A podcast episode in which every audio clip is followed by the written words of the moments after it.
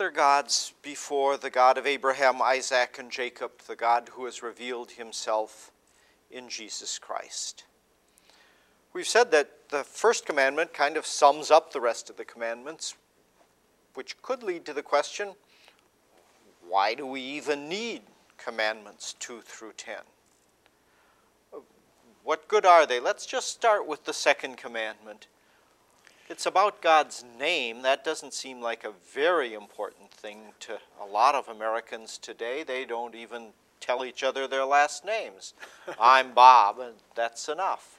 What's the big deal? Oh, true enough. I think for Luther, there is a little bit of a movement from one commandment to the other. In other words, uh, once we have a God, um, something or someone to whom we cling, we usually identify it by name. And so that goes with of, being a person. It goes with being a person. And yeah. out of the heart flow words. So we identify that God by name. And then for him, the third commandment provides training in the word which unpacks the name of God for us and what that name means uh, for us. Um, so, in those three commandments, there is a movement from uh, God, name, word. And I think they're all uh, connected. Or maybe from the human side, um, out of the heart proceed uh, words. And then, as he even goes in the third commandment, uh, recognition that we devote time to that uh, God as well. If someone's God is a, a, sports car, for example, I have little doubt that they spend a large amount of time uh, washing it, polishing it, taking for care sure. of it. Uh, it tends to be pretty demanding that way. Yeah. But in terms of the second commandment, you will have, sorry. But in terms of the second commandment, thou shalt not take the name of the Lord your God in vain. Uh, Luther explains this one in terms that I think people of his day would easily have recognized. He says that we should fear of God so that we do not curse, swear, use satanic arts, although I don't really like that translation as much, mm. lie or deceive with his name, but with it pray, praise, and give thanks.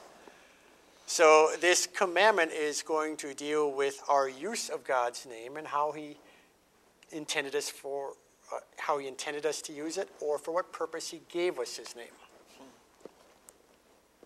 And what purposes is he saying are not on that list? What's he saying we shouldn't do with his Well, here I would like to, just for a minute or two, pick up on uh, two things that Luther zeroes in on. Uh, as I th- think they were problems in his day. Uh, let's take uh, cursing and uh, using satanic arts, for example. Hmm, mm-hmm. Um, for the people of Luther's day, life was very fragile. Um, you had high infant mortality rate, low life expectancy. Um, we didn't, they didn't have homeowners insurance, life insurance. Uh, a thunderstorm and a bolt of lightning, one's entire life village could uh, literally go up in smoke. Mm-hmm. And there was a desire on the part of people to, and I suppose it's a human desire after the fall, to have a sense of control over mm-hmm. one's life. They believed that everything that happened in their lives had a direct supernatural cause behind it. Mm-hmm. Whether it was Satan or whether it was God, whether it was uh, devils or angels, it had a supernatural cause. And so there was an attempt to uh, want to gain control one's life, and as a result, very often there was a fine line, I suspect, between what you might call prayer and incantation. Mm-hmm. For example, take cursing. Um, you have a largely peasant society. Uh, maybe hardly a lost court system as we have it here in America. Uh, poor people didn't have much recourse in seeking justice um, when wrongs had been done to them. But there had been, down through the Middle Ages, somewhat fostered by the church, a sense of uh, cursing. That uh, cursing was a way by which you could call upon the power of God to injure or harm someone who had done evil to you. Mm-hmm. uh, harmed you in some way, stolen something from you in some way. Um, from what I've read, there were uh, librarians would put curses on uh, books for careless borrowers. Uh, curses would be applied to uh, mortgages, you know, you name it. So cursing was a way by which people could harness the power of God or try to harness the power of God in order to seek justice, one might say revenge or, or vengeance. Uh, two types of cursing were probably very popular. One was uh, the beggar's curse, failing to give alms to someone who was poor. Um, if he were to curse you for that, that would seen as be that would be seen as very effective. And of course, the cursing of parents. I suppose we have a tradition when mm. young people want to get married, they ask for their parents' blessing and not their parents' uh, uh, curse. The other, though, is the one that deals with using satanic arts. The German word there is zaubern, literally to conjure. Now, I honestly don't think this is referring to things like uh, Ouija boards using um, astrology um, or calling upon Satan, because remember, this commandment is dealing with how we use God's name. Mm-hmm. Mm-hmm. And there are very few examples I can find of people using God's name in order to call upon Satan. Those things for Luther would be a first commandment issue. Mm-hmm. In other words, if I look to a saint or I look to Satan or I look anywhere other than God, I am, that's a question, an issue of idolatry. This is how do we use God's name. And it turns out that many people, again, because of a sense of powerlessness over their lives um, and having to deal with uh, milk that's not pasteurized, they saw, thought the hexes would be placed on the milk, cattle that got sick, locusts or grasshoppers that could destroy your crops. So they would take liturgical formula, like the triune name or the Lord's Prayer or something like that, and maybe utter it over a juniper branch that they could hang over the door of their house for protection against storms. Or um, they might use it as a formula to expel elves.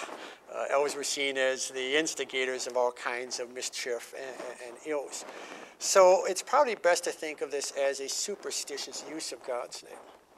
And I suspect we have some of that in our own day and age, you know. Um, saying, well, I don't know where else to turn. I'll give God a shot, what can it hurt? I might get lucky. Uh, it's kind of a superstitious use of his name. Uh, you see ball players making the sign of the cross before they step up to the plate. You wonder, well, is that sort of a superstitious use uh, of God's name? But I do think it raises a very interesting question about the relationship between prayer and incantation. Mm-hmm. And the difference has to be faith. Faith says, if it be your will. Um, in other words, let's God be God, and if God chooses to answer our prayer the way we like, uh, so be it. But I cannot compel, force, or, in a sense, harness God to do what I want. Then you're falling into the realm of incantation. So, what should we do with God's name? Well, the positive side of it is, uh, as Luther explains, that pray, praise, and give thanks, that we both use it to call upon God for help uh, to praise him for all of his marvelous works, as we'll see in the Creed, and also uh, to give thanks for the blessings he has provided. And one of those ways of giving thanks is to use his word properly. To use his word properly, exactly. Now, Luther does something very interesting here because he doesn't go along with um, the Old Testament reading of emphasizing a literal Saturday as a day in which you must rest. In addition, he's reacting uh, against the church of his day, in which the calendar of the church became very much filled with all kinds of festivals and feasts. And very often, this commandment was translated in the sense of uh, to all the feast days be true, or uh, you will cease to work on all the feast days. Um, and with that came a lot of regulations about what you could or couldn't do. So Luther does two things. He focuses more on God, the, the, the language of Exodus 20, where God blesses the day and sets it aside for rest. So, first, he'll acknowledge it is a day of rest. Nature teaches us that we cannot work 24 7. That creates high blood pressure. You're going to wear down. You're going to break down. You got to take time out to rest. And there he's pretty free saying, if Sunday doesn't work, some other day will do. Mm-hmm. But you got to take time out to rest. The second thing he does is saying, well, what do we do with that rest? And here he stresses, and I actually like the way he translates the Hebrew for the third commandment, that thou shalt sanctify the day of rest, mm-hmm. um, as opposed to thou shalt cease to work on the holy days or mm-hmm. something like that. You shall sanctify the day of rest. Well, what sanctifies the day becomes the word. The word blessed the day and made it holy. And so now the word sanctifies the day. In this regard, again, he has a little bit of a shift. I think that in the Middle Ages, um, the, the word that they would have used for holy things was heiligtum, uh, often referring to the relics of the saints. These relics might be buried beneath an altar and they made this space holy. Well, Luther says, no, the word is the holy thing. The word is the thing that makes our day holy and makes us holy. So as we occupy ourselves with the word, that word in turn sanctifies us and makes us holy. So the two sides of that commandment are you know, one, rest, take time out, refresh yourself. Secondly, as you do so, occupy yourself with the word.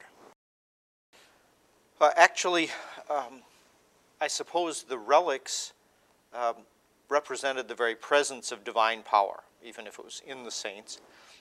Luther says divine power comes through the Word. Exactly.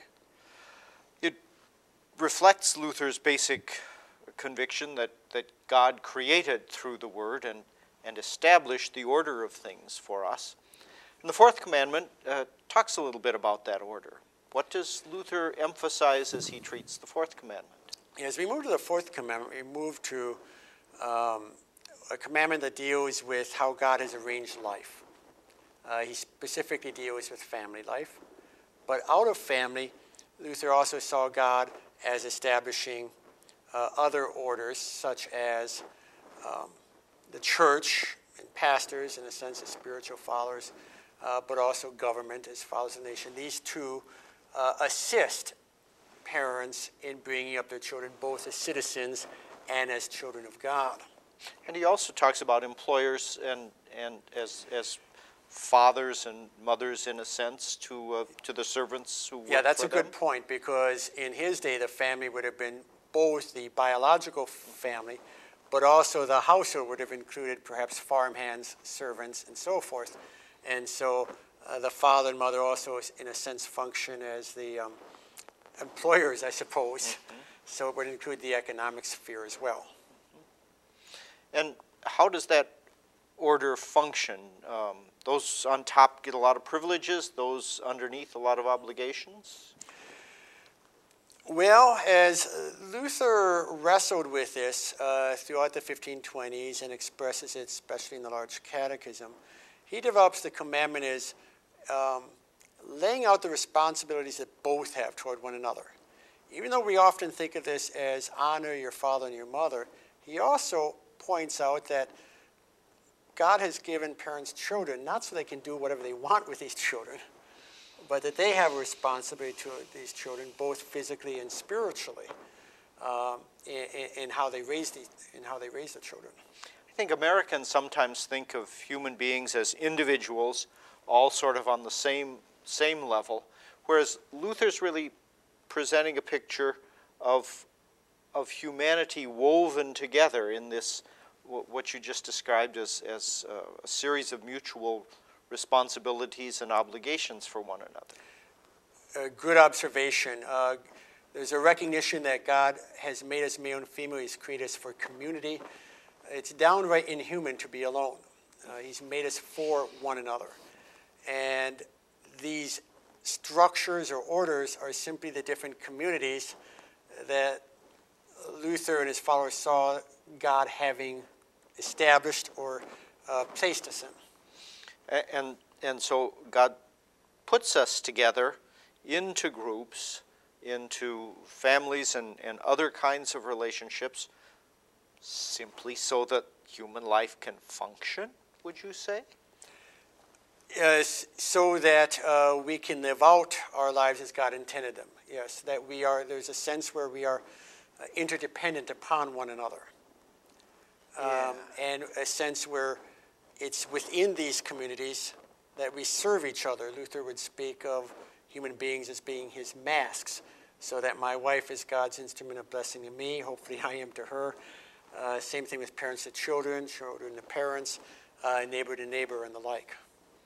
So often in our society, our culture, we think of the self fulfillment as just doing something for me.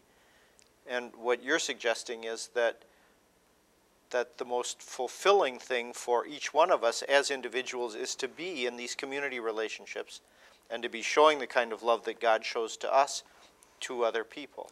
Yeah, there's a sense where you're not being egocentric here, but exocentric, that our lives are centered hmm. on the other.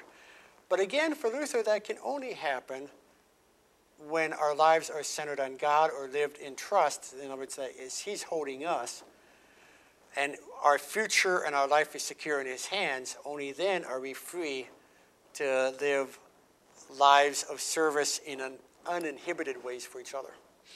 Your use of the word free uh, reminds me that the first time Luther talked about justification, about the life of faith that God gives sinners when he delivers them from their sin, the treatise that first talks about that in Luther's career was called The Freedom of the Christian. And so, what God does for us really, as he delivers us from our, our failing to keep his commandments, is to liberate us. Um, for the enjoyment of human life. Commandments 5, 6, 7, 8, 9, 10 tell us more about how we live that life that has been liberated uh, for truly human enjoyment of all the gifts of God. And in our next session, we'll look at the rest of the Ten Commandments.